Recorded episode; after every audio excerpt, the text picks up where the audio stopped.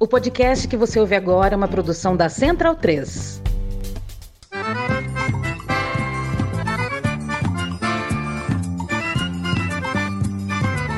Começa agora com Gil Luiz Mendes, o seu podcast de futebol nordestino. É o Baião de Dois, aqui na Central 3. Então vai já pra sala que hoje tem Baião de Dois.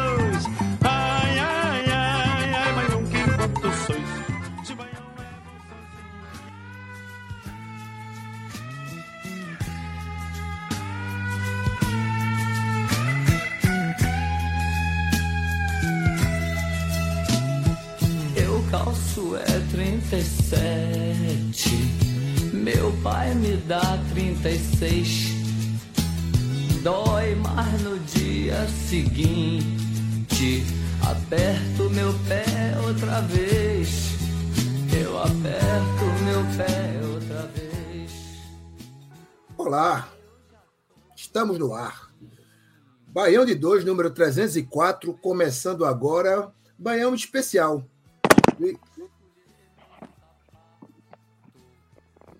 Baião especial, como eu ia dizendo aqui, com Petrônio Lorena para falar sobre seu novo filme Sapato 36, que tem para estreia nesta quarta-feira, 3 de agosto, ou para você que está no futuro, ouvindo no formato podcast, 3 de agosto. Né? Para quem está ao vivo, é amanhã lá no Teatro do Parque, no, no Recife. É, acho que vou- é, retornando à exibição de, de, de filmes lá no, Teatro do Parque, um, local histórico para o audiovisual pernambucano e nacional, por que não? Né?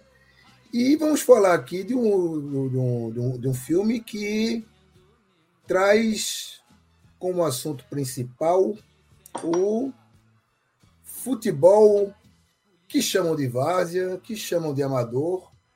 Eu prefiro chamar de semiprofissional e não semi-amador, porque em termos de organização está muito longe de ser amador. O futebol amador é aquele onde, eu diria que é aquele onde quem, quem for chegando vai montando os times, quando tiver dois times prontos, começa a jogar.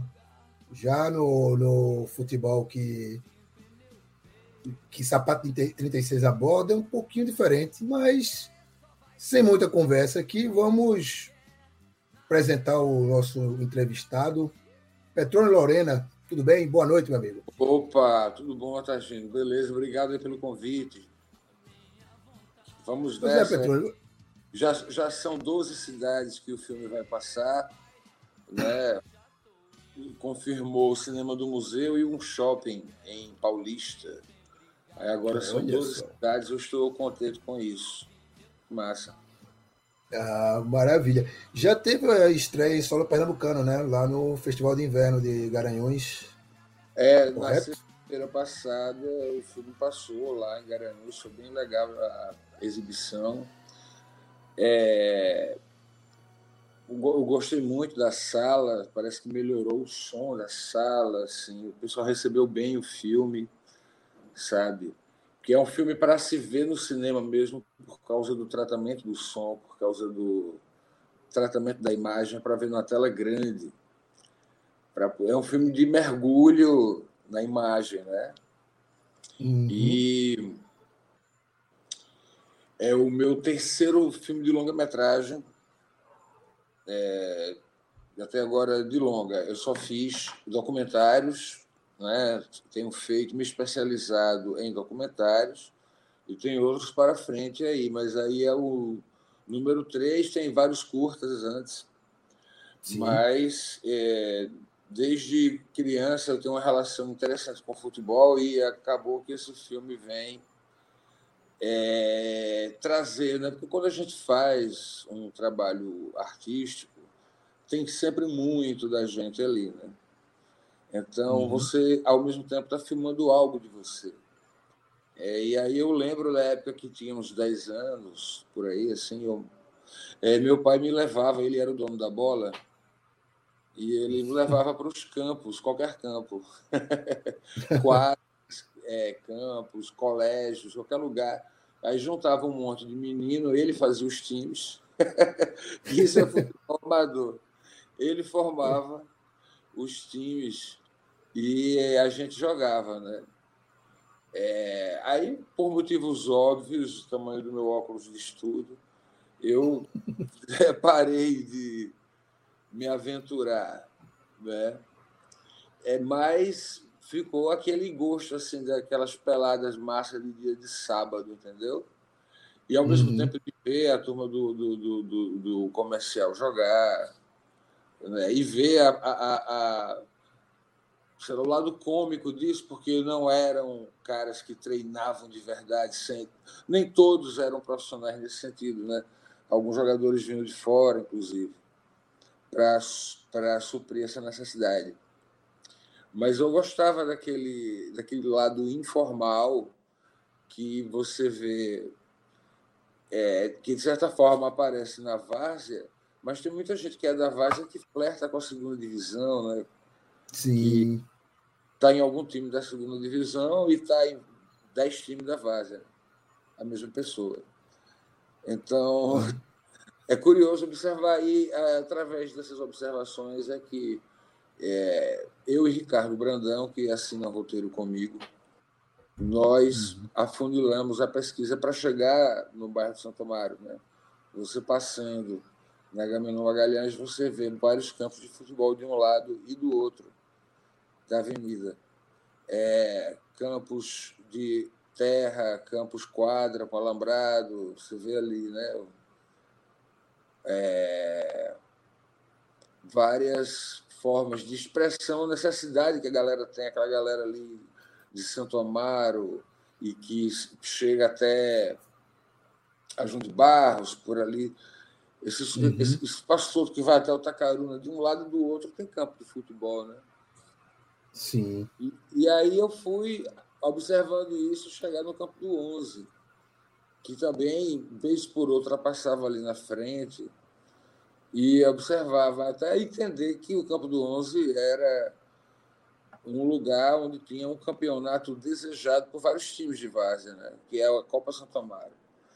E conhecendo a Copa Santo Amaro, Marconi, que é o organizador, e conhecendo os times de lá, os nomes curiosos dos times, né? Viradinho, Securinha, Barcelombra, é, Os Miseráveis, Al-Qaeda. Aí fui conhecendo vagarosamente essa turma aí, e aí o roteiro foi saindo, né? O roteiro foi saindo e o filme ficou ficou pronto, né? Demorou, sofreu muitas transformações, é, mas foram uns três anos em cima com a pandemia aí no, no meio e conseguimos concluir. É, em 2021 é, passou em dois festivais no Brasil, no Rio Grande do Norte e outro na Paraíba, ganhou prêmio legal lá no Rio Grande do Norte, no Série do Orsini. E em 2022 já passou, acredito, nos sete festivais internacionais, dos quais quatro, é, é, um na Índia, um na Hungria, um na Itália e um na Rússia. É, uhum. Aí foi considerado lá como o melhor documentário, né, o que demonstra o interesse e curiosidade pelo futebol brasileiro, né? E por um lado, para mim, eu que faço muita pesquisa de linguagem, minha viagem é abordar de acordo com o tema, o que é que o tema pede, eu vou e adequo. Eu não abordo apenas da minha golombra, entendeu? Eu vou querendo saber o que é que o tema me sugere. E então precisei fazer uma pesquisa, né, para ver como colocar o futebol no cinema, descolando dos enquadramentos que a gente conhece da TV. E ao mesmo tempo, em algum momento, me aproximando dessa linguagem da TV, para poder me aproximar mais de um público maior. Uhum. Então, é, então, em termos de técnica de linguagem, assim, né, tem a abordagem do documentário clássica, antiga, do cinema direto, que é aquele que você não interfere no, na situação, você apenas registra a sua maneira a situação, é, interferindo muito pouco, tentando buscar uma, sabe, uma naturalidade, como se você é, as pessoas esquecessem que você está filmando, né? Tem dessa, você conseguiu isso? Consegui. Tu conseguiu esse efeito? Foi é, dá para perceber isso na tela que tipo você está ali com a sua câmerazinha ligada e, as, e não tem, digamos assim, ninguém atuando, ninguém querendo aparecer para a câmera. Aquele jogador que quer se amostrar e mandar uma jogada de efeito porque tem uma câmera ali. Chegasse a perceber algum esse tipo de coisa, não? Não, não. A gente, inclusive na montagem, claro que isso aparece no, início, né? Tem uma câmera lá dentro do campo, mas depois o pessoal esquece que tem. E uhum. na montagem a gente optou por tudo que fosse mais espontâneo. Boa, boa. Apresentar aqui, os... Petróleo, é, rapidinho. Apresentar aqui o Zé Pereira, né? O... Opa, Zé. Chegou aqui, chegou atrasadão aqui, né? Chegou para pegar o segundo tempo mas pegou aqui os, os 15 minutos. Garantiu um lugar no time, deu tempo. Pereira, boa noite, bem-vindo. É... Boa noite, Tagino. Boa noite, tá, Petrone. Obrigado aí por, por ter aceito o convite. Vamos nessa. A, a próxima, você está na vez aqui, a próxima pergunta é sua. Deixa o Petrone só concluir o, o raciocínio dele ali sobre interferências sobre interferência externa no jogo a partir do, das câmeras? É, eu não vou citar o nome, mas eu assisti um filme de um contemporâneo meu chamado Campo de Jogo. Eita, acabei citando, ó. é. E aí ele coloca uma câmera dentro do campo, cara. E aí eu não, eu não achei isso legal é, por, sabe, você tá dentro, assim, meio que pode acontecer um acidente, esbarrar, levar uma bolada. Essa interferência nesse nível eu não acho legal. Uhum. Mas também eu não quero ter um enquadramento que a televisão faz. E a televisão geralmente filma meio de cima, olhando para baixo. Então, minha ideia foi colocar a câmera ao lado, não dentro. Estilo canal 100 mesmo, né? Não, não sempre ao lado, às vezes muito no pé, entendeu? Uhum. É, sem estar o tempo todo em plano aberto, mostrando muito torcida, sabe? E a torcida é o personagem que tem que ter, enfim, aí eu fui buscar e, e, microfonando os diretores dos times, aquelas pessoas que são mais faladoras. Hum. Então, tem interferência dos comentários da galera o tempo todo. Né, durante um jogo importante, é, a gente ouve né, os planejamentos, o, é, um, um, cara que arenga com o outro, porque o cara, vamos botar aquele, vamos colocar esse e tal, sabe? O estresse uhum. do jogo, captei um pouco isso. Mas, enfim, já estou dando spoilerzinho, mas faz parte. é, ele leva cortando, passou a bola para Pereira fazer a sua intervenção, pergunta, comentário, etc.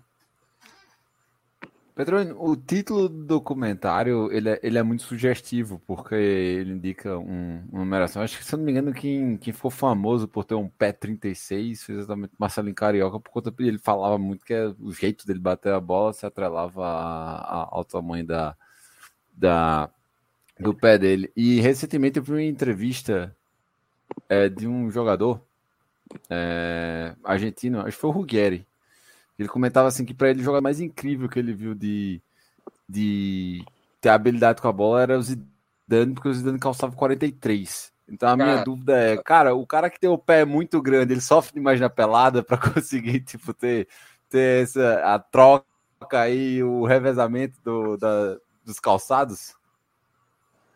Caramba. Ah, Então, eu cheguei nesse título porque na sede do time União de Santo Amaro, eu vi um monte de esteira.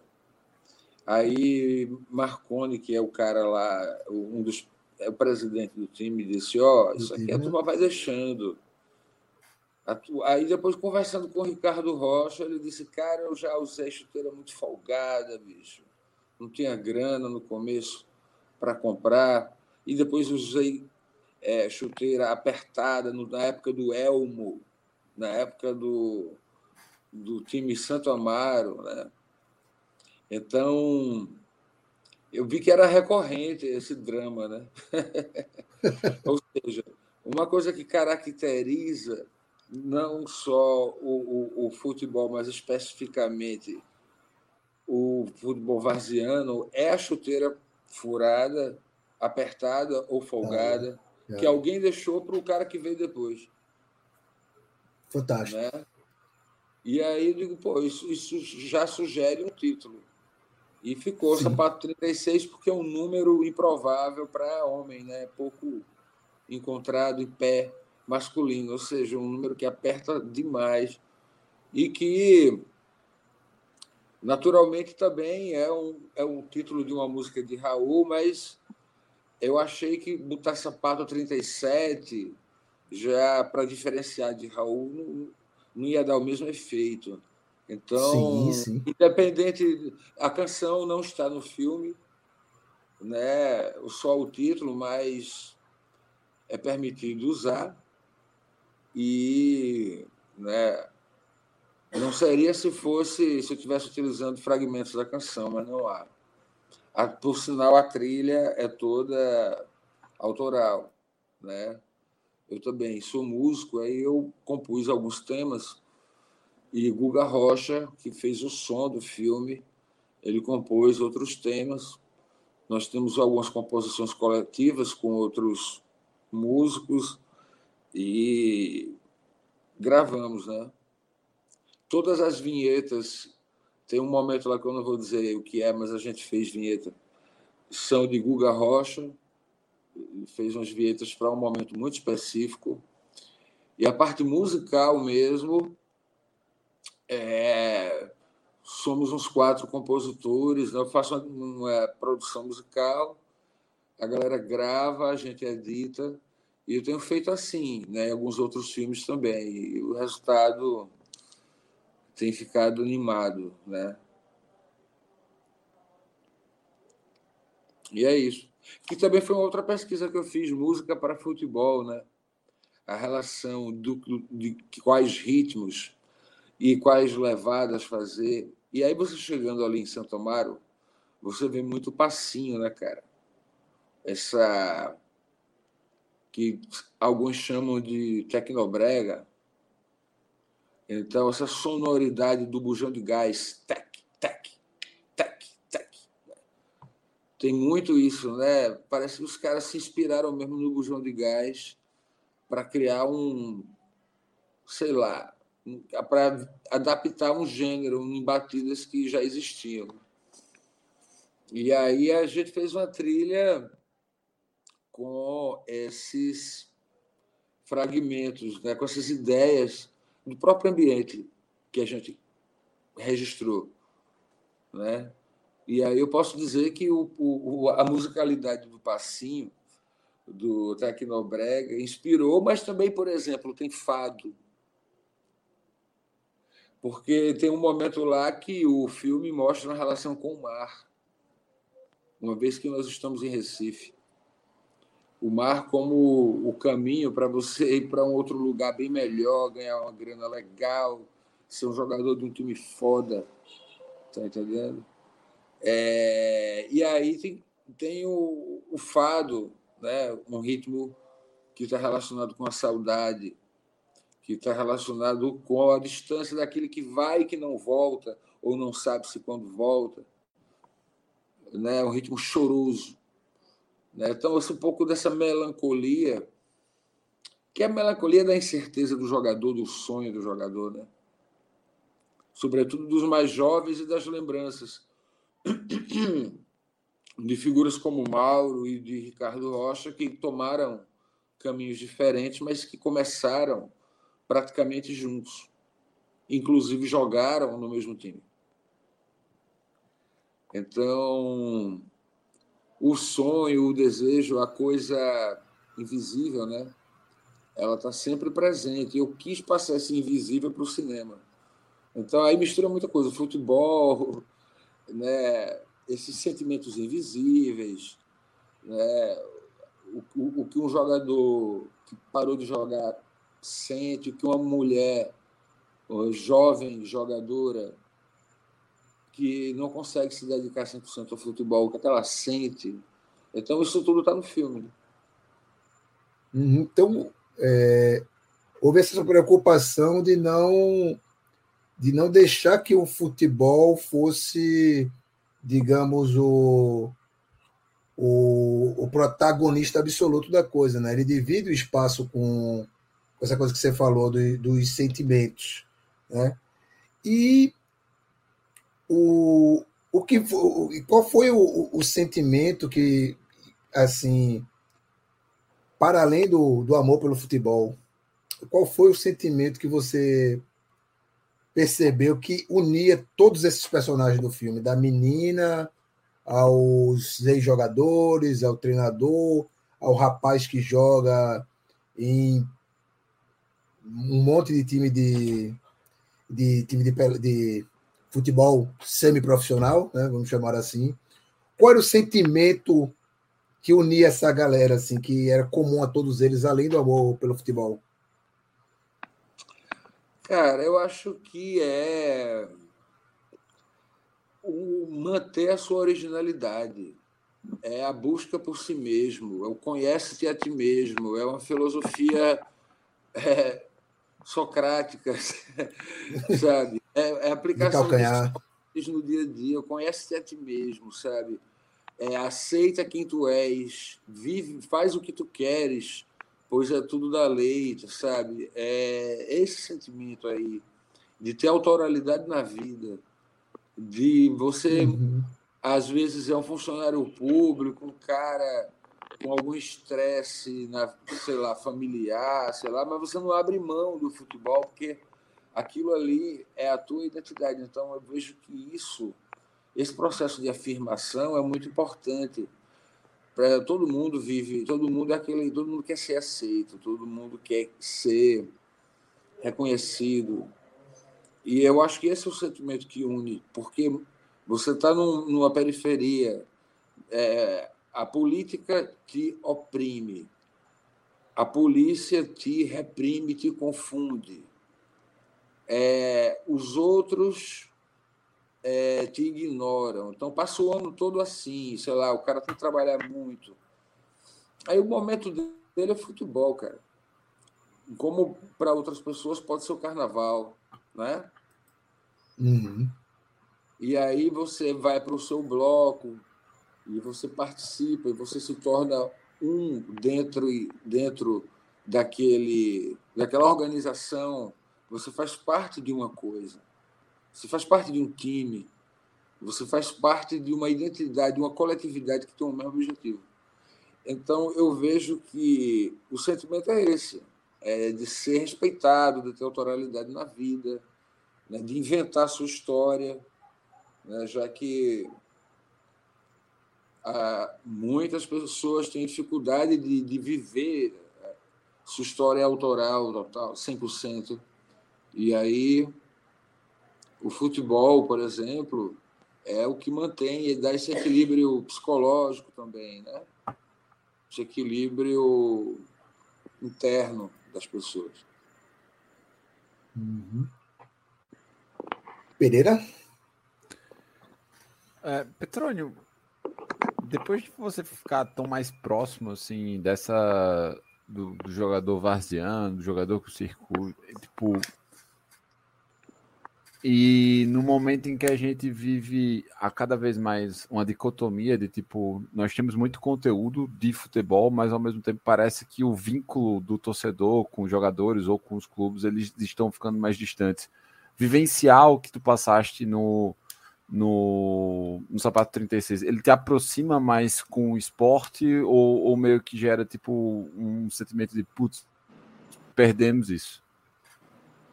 É, não, é, me aproxima. Inclusive, eu tenho, atualmente, eu tenho mais prazer de assistindo a partidas de times de várzea, sabe, do que vendo times grandes jogarem.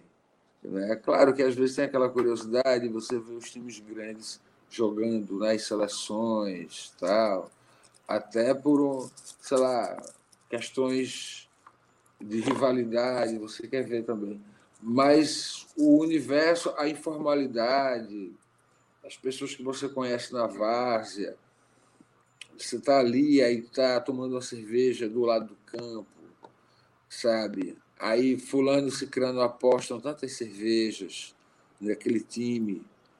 Fica um negócio divertido, sabe?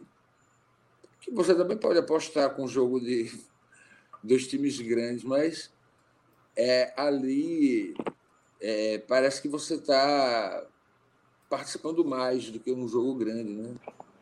Está ali sentindo que aquelas pessoas, você poderia ser um daqueles, né? Então, uhum. é, sei lá, atualmente eu tenho curtido mais essa prática. Mas não me distanciou, não, pelo contrário. Né? Me, me aproximou. Massa, massa. E, Petrônio, fazer aqui umas perguntinhas que foram enviadas mais cedo é, pelo Raul Holanda, que é colega, membro da equipe aqui do Baião de Dois. Ele perguntou se é, o primeiro se está no radar passar o filme no Festival Cinefoot e para e perguntou se existe rivalidade entre as torcidas, entre rivalidade e torcida organizada em times de pelada. entre... Olha, os que eu filmei não tinham torcida super organizada. Tinha aquela galera que ficava batucando, tinha um maestro, tinha um maestro da batucada. É... E as galera, galera foi de um outro bairro para esse bairro. Tem times que, que. Eu não filmei esses times, mas tem times. E, sobretudo, antigamente tinha mais, as pessoas falam né, que a galera lotava um ônibus e ia de uma cidade para outra. Quando, uhum. Mas aí isso não acontece no futebol de base. É um bairro para o outro ou tudo no mesmo bairro. Então não tem essa, esse 100% de organização.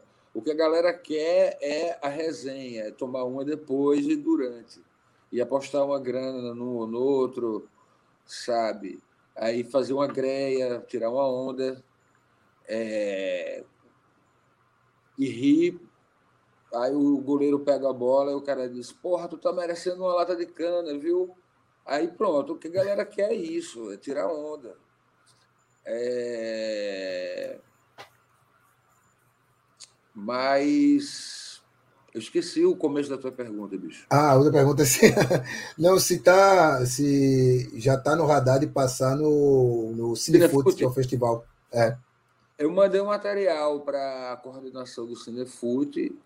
Eu, pela, pelo, pelas participações, pelo engajamento de rede social, eu senti que eles curtiram, mas não houve uma confirmação. Eu sei que é no mês de novembro.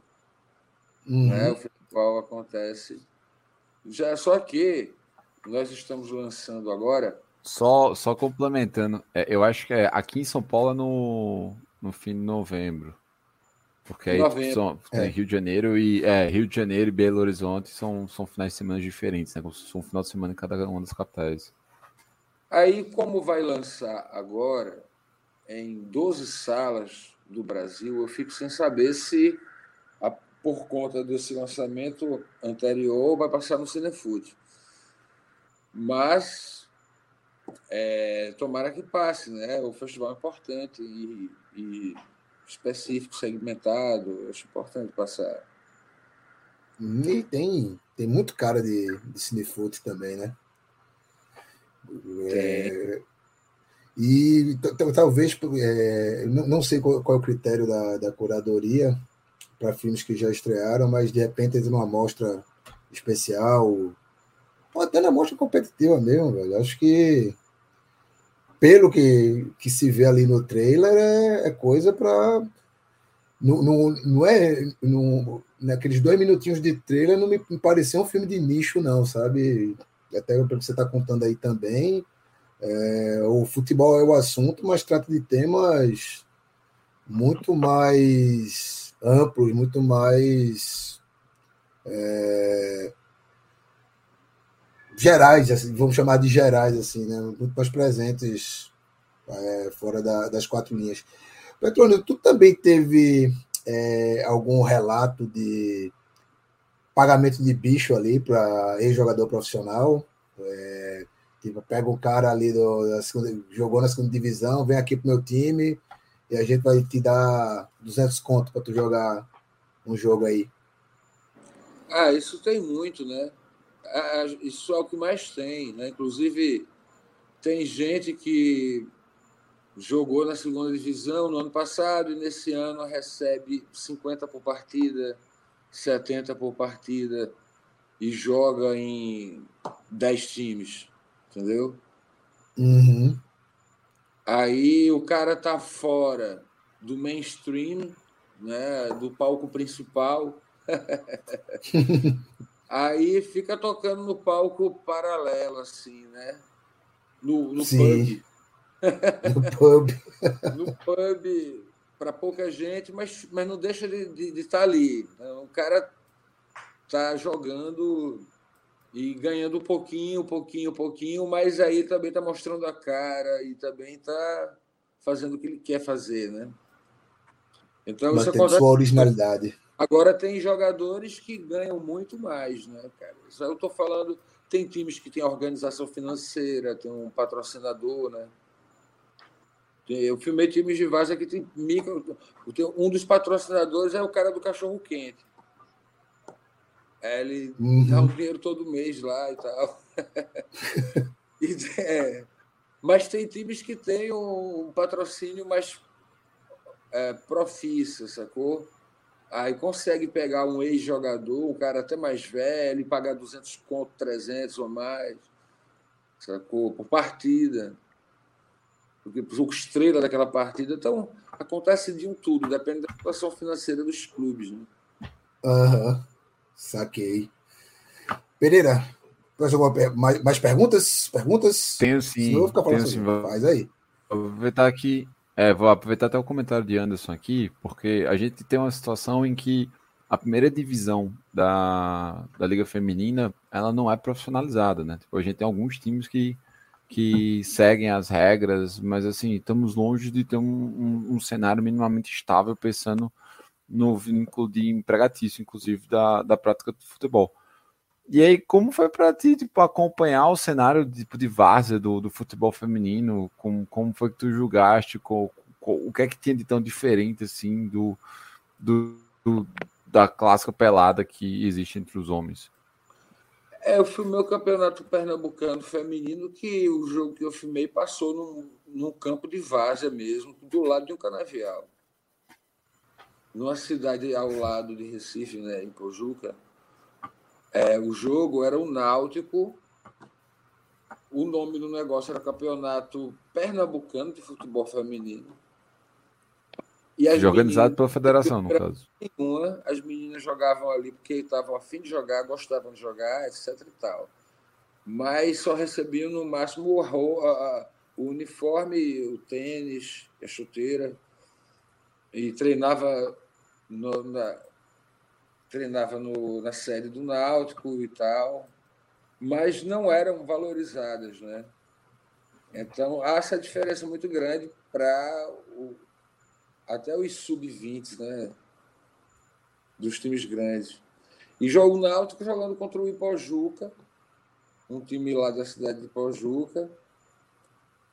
E o, o que eu achei muito bonito a partida, porque tinha um canavial do lado. Dá um outro, né, dá um, um outro visual. Mas não era um campo profício, entendeu? Para um campeonato pernambucano não era o campo adequado. Né? Campo com os buracos, a pessoa pisa e pá, cai, entendeu? Então a mulherada sofre só, né, cara? Que Ela sofre doideira, muito velho. nesse universo. E aqui em Recife eu não encontrei organização do time de Vasco feminino, exclusivamente feminino, organizado, que participa do campeonato, que busca patrocínio. Não achei, não. Parece que elas entram nos times grandes que tem a ala feminina e vão ficando, vão passando para outros menores. Mas eu queria né, introduzir melhor é, a participação feminina no filme, mas esbarrei nessa realidade, bem como eh, de pessoas que não queriam ser filmadas. Né? Foram filmadas no jogo, autorizaram, mas que depois eu achei que a figura era muito interessante enquanto protagonista, mas ela mesmo sentiu algum constrangimento de uma equipe que está procurando ela e tal, de ser filmada para um longa. E aí dizendo, ó, vai entrar na história, viu? Depois não tem mais edição, não. Aí ela, enfim, eu encontrei vários problemas assim. Alguns personagens não quiseram continuar a filmagem, entendeu? Que poderiam se revelar personagens importantes, mas minha proposta era mostrar um pouco da vida, não da vida pessoal íntima, mas da vida prática dessa pessoa. E muita gente não quis, muita gente teve algum constrangimento, porque talvez morasse num lugar e não queria apresentar o lugar, entendeu? Ou por algum motivo desconhecido. É... É, é engraçado, né? Me fez pensar essa relação com a imagem, né, cara? Tem muita gente que não tem isso resolvido e o documentário ele esbarra é, nessa realidade de pessoas que não querem ver a sua imagem propagada. Né? É, foi algo que me chamou a atenção. Mas voltando para o futebol feminino, eu percebo isso, que não há é, um investimento. Parece que agora todo clube tem que ter um, né, todo clube grande, né? Sim, Parece que tem que ter sim. um Tem departamento. um departamento de futebol feminino. Isso. Exato.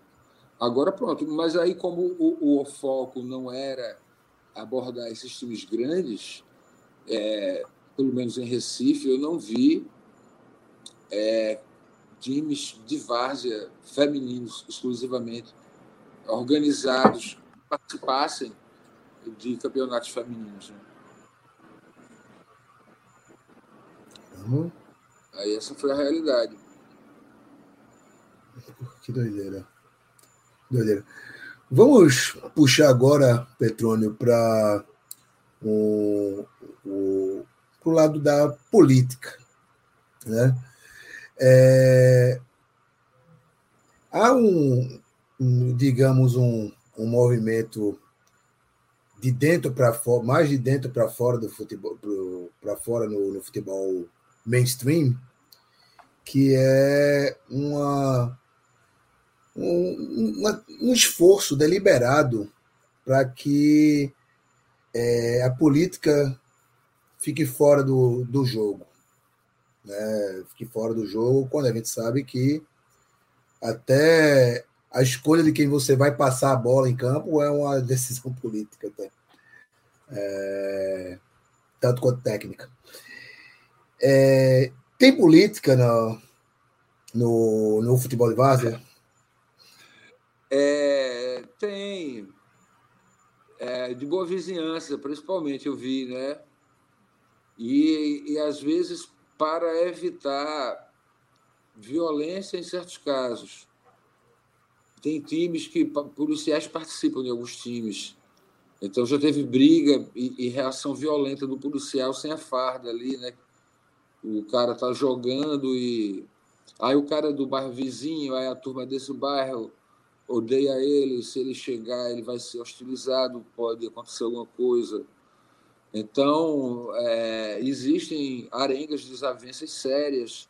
Às vezes eu, eu ouvi algumas, alguns relatos que é, falam que alguns desses personagens são ex-policiais, né? Existe essa presença e um, sei lá, um descontrole aparente de algumas figuras da polícia quando jogam futebol de vaza. Né? Uhum. E é uma coisa é... assim, meio, você meio que consegue notar assim, pô, e esse cara aí tem, tem jeito de polícia. Dá é, para notar assim? Pra, né? Nem sempre dá para notar, mas a turma de Santo Amaro já me contou histórias assim, né? De gente que exagera na, nas reações e aí parte para cima e tal. É, aí quando você vai ver o cara tem algum histórico de violência e, e em alguns desses casos são policiais, não todos, né? Claro. Uhum. Nem todo e... policial de futebol é assim, né? Uhum. Mas eu percebi isso.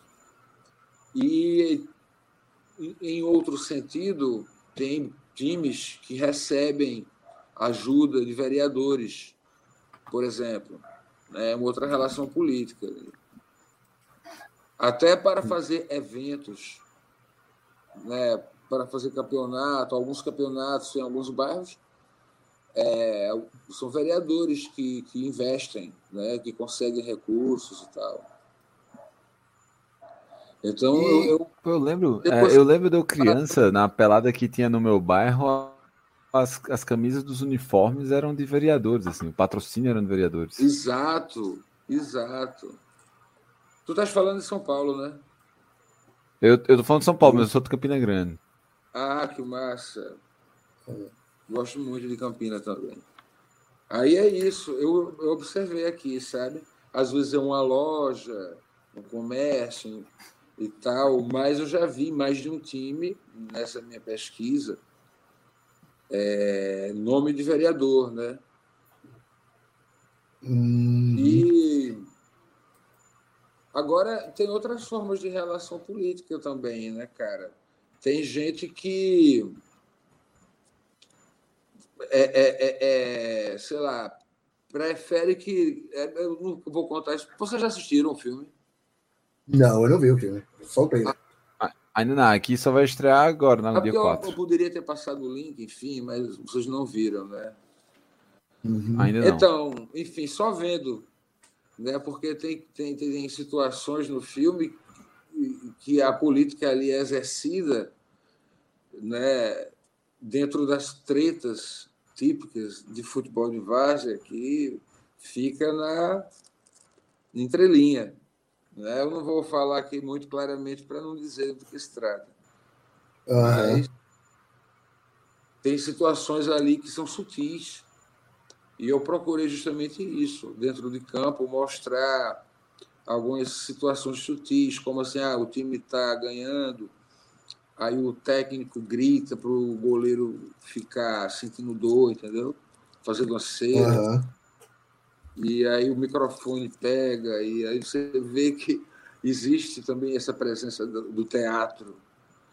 Né, no, no, é, tem uma frase no.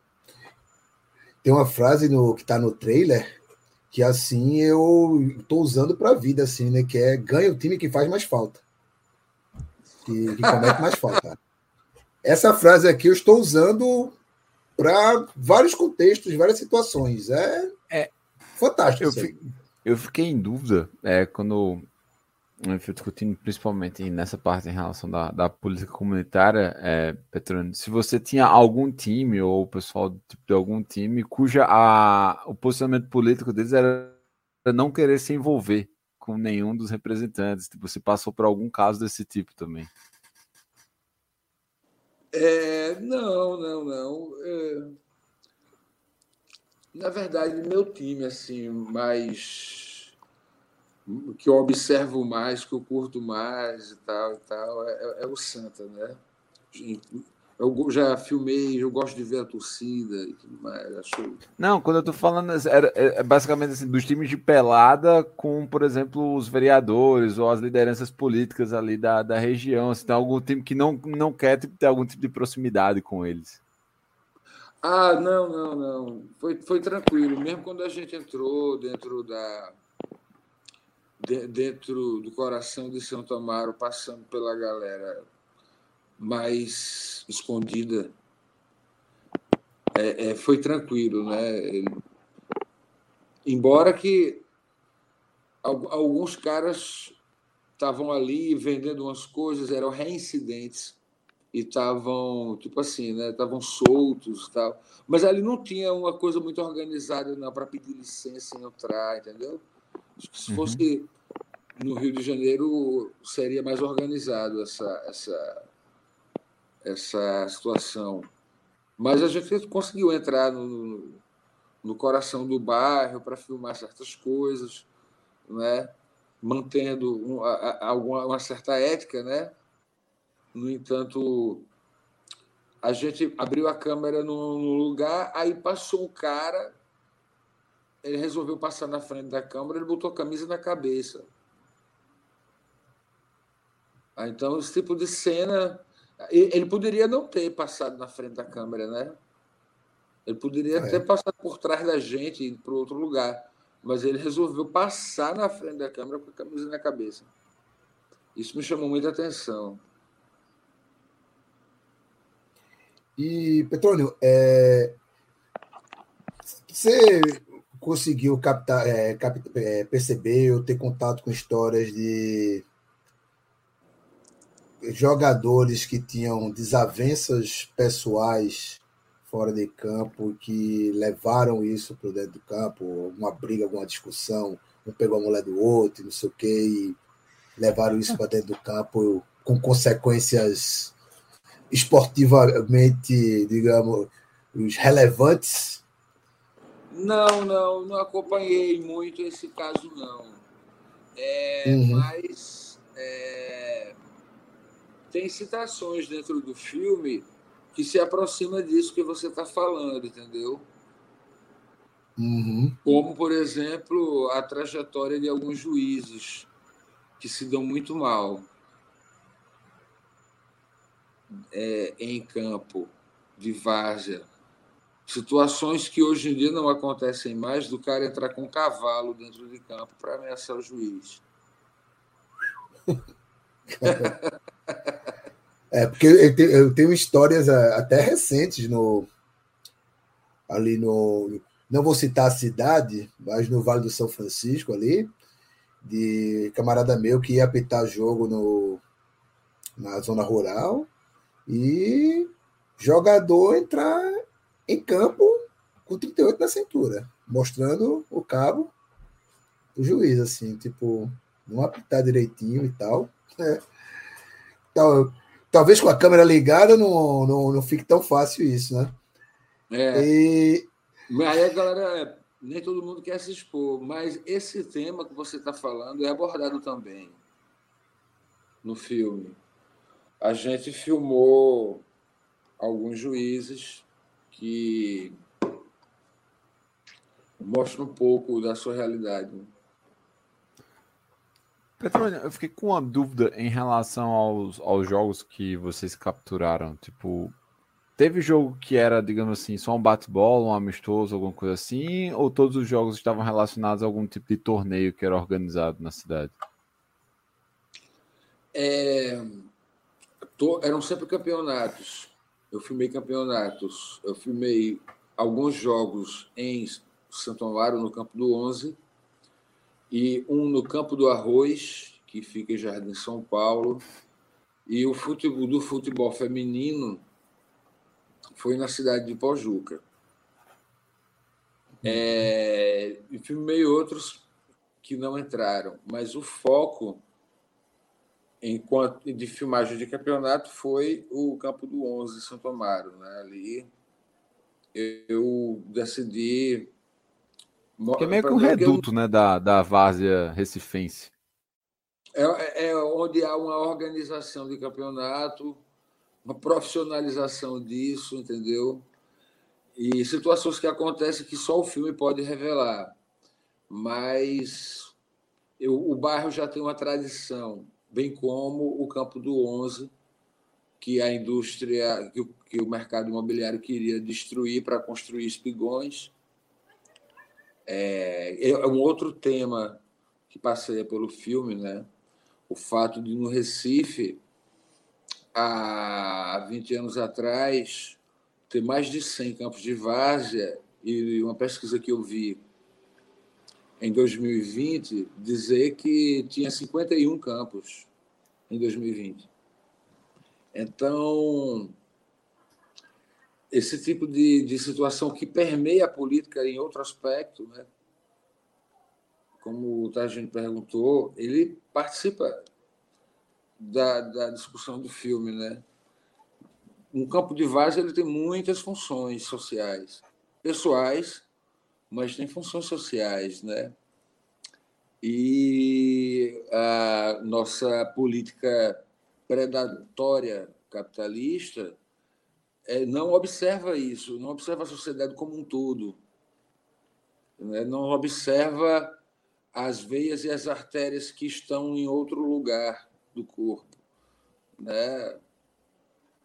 Só observam o que bate no coração do bolso, mas aí é, do mesmo jeito que arte e cultura é importante, né, cara? Esporte também é.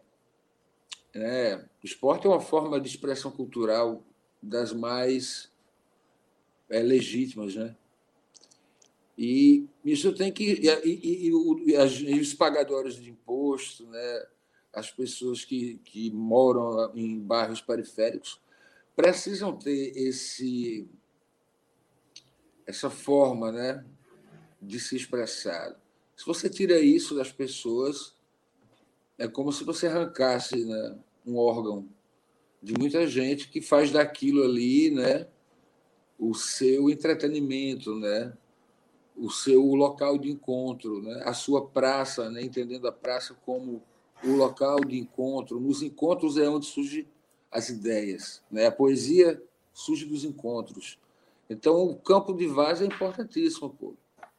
É, tem, teria que ter uma. Aí sim, teria que ter uma política que criasse critérios, que protegesse, que gerasse um equilíbrio urbanístico para que as grandes é, empresas né, do mercado imobiliário não venham destruir patrimônios históricos né, e culturais, como, por exemplo, o Campo do Onze, que está aí, daqui a pouco faz 40 anos de atividade ininterrupta, né?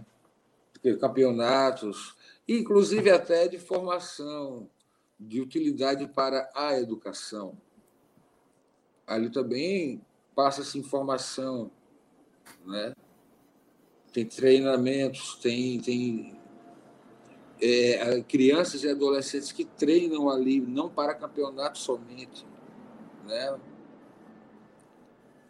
Então, é, são infinitas as, as vantagens populares de, de lugares como o Campo do Onze. Né? Então, eu espero que, em termos práticos, que o, o filme não, não tem o objetivo de ser um relatório de, do, do que acontece, mas eu espero que, em termos práticos, a função né, audiovisual de fazer gerar discussões e conteúdo possa ser aplicado nesse assunto, né? De que pessoas se mobilizem para proteger politicamente através de leis é, esses espaços populares que são legítimos. Fantástico, pode crer. Eu tinha até um, uma, uma utopia meio boba uns 15, uns 15 anos, que na época que estava aquela euforia de que a Copa viria para o Brasil, que era possível é, você fazer uma transformação social através do futebol, fazer o país crescer através do futebol.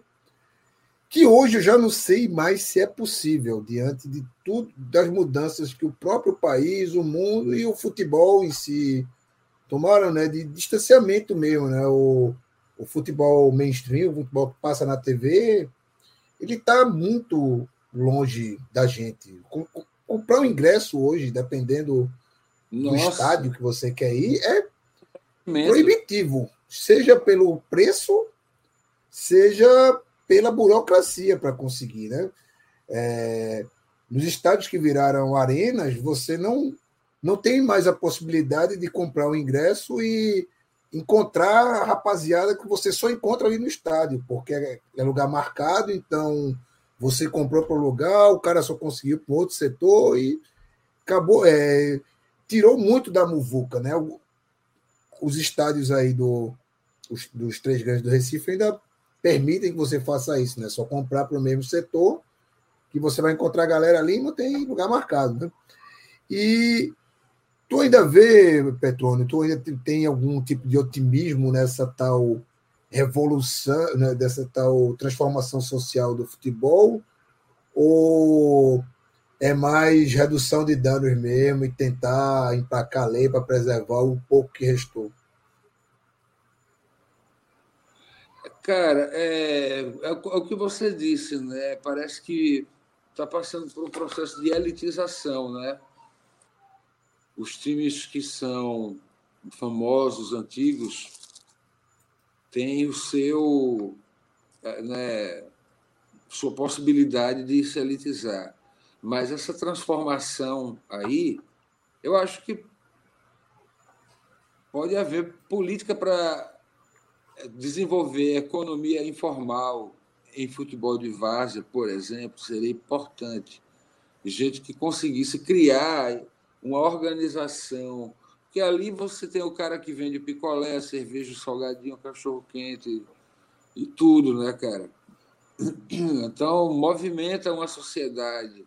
É, o, é, é diferentemente, é, sei lá, de outras situações que o dinheiro sai, o dinheiro ali fica, né, cara? Uhum. Então, estimular que pessoas de outros bairros, vão ver futebol de várzea no bairro ao lado e que algumas classes possam se misturar, isso faz com que a economia daquele bairro que recebe essa turma toda se movimente. Então, isso é que eu acho importante, que já é um outro lado que também está ligado à política, mas que deve ser estimulado por alguém que trabalhe com política de bairro ou ligado ao esporte, né? de fortalecer, utilizar o futebol varziano para fortalecer a economia dos lugares onde eles acontecem, criar mecanismos seguros para isso, né? Uhum. Então, eu espero que esse filme possa sugerir ideias por aí. Beleza. Pereira, mais uma pergunta para a gente encerrar. Estamos aqui no adiantado da hora. Tem só, só a final que é. Eu queria entender, Petrônio, como é que tu definirias a figura do treinador da várzea? Porque ao mesmo tempo, assim, tipo, obviamente a gente não espera nada, digamos assim, tá, tá, taticamente sendo aplicado ali, mas a, a pessoa ou a imagem que ele traz ali tipo, tem um certo peso entre os jogadores. Quais foram as características que tu mais reparaste? Eu reparei que tem vários treinadores, cara, cada time.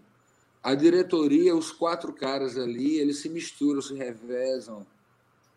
Esses, um consegue grana, o outro é treinador, o outro manda fazer as camisas. Mas é, é, é, eles se revezam. Então, é, eu filmei jogo do Al-Qaeda que mudava de treinador a partida, entendeu? A Al-Qaeda é um dos times de Santo Amaro.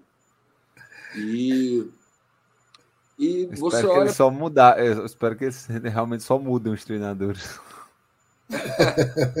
é. E você viu que eram pessoas assim. Sei lá, tem uns que são mais seguros, tem outros que são mais barulhentos. É, sabe? Não, não passaram um conhecimento 100% não, mas, é, de, como você falou, de, tática, de táticas avançadas e tal e tal. Mas eram pessoas muito ativas na partida, sabe? Muito ativas, assim, sabe? E é uma, é gritaria só, cara. E como o campo é menor, você capta tudo. Né? No som, você capta mais forte, e aí mistura, enfim. É um trabalho legal de edição de som que a gente fez. Foi massa. Tem que assistir para ver. é, vamos, vamos assistir, né? 12 salas no, no país para um, um, um, filme independente. É, é, é, é, um blockbuster, praticamente. Então, Petrônio, agradecer aqui do teu, teu tempo, tua presença aqui. O bate-papo foi muito massa, né? Amanhã o filme, amanhã, para quem está vendo a live, o filme tem pré-estreia no, no Teatro do Parque, no Recife. Para quem está ouvindo no futuro, ele teve a pré-estreia no parque do, no Cinema do Parque do Recife no, no dia 3 de agosto, quarta-feira. Vão lá assistir. Né? É, apoie o Baião de 2 também, né? Além de apoiar o Sapato 36, apoia o Baião de 2 no nosso Pix, baiãopodcast.gmail.com. Nosso financiamento coletivo é, pelo, também pelo apoia.se barra Central 3, né? Apoiar a Central 3 e seus um milhão de podcasts, né? E seguir o Baião Podcast nas redes sociais, Twitter, Instagram, e Tinder, LinkedIn, não, esses não, só Twitter e Instagram. E Petróleo dá o teu recado. Eu estou me despedindo agora. Petróleo se despede logo depois de mim. Zé Pereira fecha o programa. Vai lá, Petrônio. Bom, eu agradeço a vocês pelo Baião de Três, né? pela animada aqui e eu gosto de fazer documentários populares né, sobre temas populares. Esse, o primeiro de longa, falando dos longas apenas, foi sobre inventores. O segundo sobre poesia popular no sertão de Pernambuco, Paraíba, e agora o terceiro com futebol de várzea localizado no Recife. Então, eu acho que é uma forma de fazer pensar, né? O documentário está aí para isso, não é reportagem, para quem às vezes confunde, a gente busca uma relação de complementaridade entre som e imagem e não a relação de repetição de som e imagem. Então, é, é uma justa posição de ideias, nada é reto demais, a ideia é fazer o filme acontecer depois da tela, na cabeça de cada um. Então, eu deixo aqui meu desejo de que vocês tenham maior curiosidade todos para ver os meandros, os mistérios, os segredos, as nuances que existem né, dentro do universo do futebol de várzea. E é isso. Maravilha. Pereira, dá o grande finale aí. Cara, vou primeiro dizer, tipo, o trailer é maravilhoso. É, para quem ainda não viu, como eu te disse, estou eu, como eu estou aqui localizado em São Paulo, fiz a pesquisa aqui durante o, o, o episódio. É, quem estiver aqui na capital é, paulistina que nem eu, vai passar no Cine Belas Artes e no, Itaú, o, do, o do Shopping Frei Caneco, do Shopping Frei Caneco, exatamente. Belas salas, belas dois. salas. Vai passar nos dois e ambos é, são aqui na região da Paulista, então provavelmente eu nem Uber precisarei para ir para o cinema. É, e de fato, tipo, eu acho que trazer os bastidores, assim, o verdadeiro futebol, é, daremos essa alcunha, até porque aqui a gente sempre é, tem é, o costume de falar que a gente gosta muito de respeitar os, os operários da bola, já que a gente trata as divisões inferiores. Aqui a gente tá falando até de um degrau abaixo, né? Ou seja, não, é desde, não, não é operário, é aquele. É o frila mesmo do, do, do mundo do, do futebol. Então, tipo, é um conteúdo assim que me deixou muito intrigado, muito curioso para ver quais, quais, são os bastidores. E só pegar o adendo aqui para a gente finalizar, é hoje é aniversário de morte, né? De basicamente o homem que integrou os sertões é, que a gente tem em cada um do, dos nove estados, né? Tipo, o Luiz Gonzaga nos deixou 2 de agosto. No, nesse ano mesmo, 2 de agosto. É, no verdadeiro 2 de agosto. Então, tipo, já aí fica aí o, a, a dica aí para a trilha sonora é, de encerramento. Então, tipo, acho que não tem como combinar combinação melhor para a gente encerrar um episódio do que misturar esse papo sobre cinema, o futebol, digamos assim, o futebol cotidiano, aquele futebol que nos fez a gente crescer e nos apaixonar pelo esporte, mas a, a simbologia máxima da região Nordeste. Isso. Perfeito. Vamos embora. É isso aí, galera. Muito obrigado por acompanhar mais um Banho de Dois. E até semana que vem, ou antes, quem sabe. Vamos ver. Um abraço. Abração.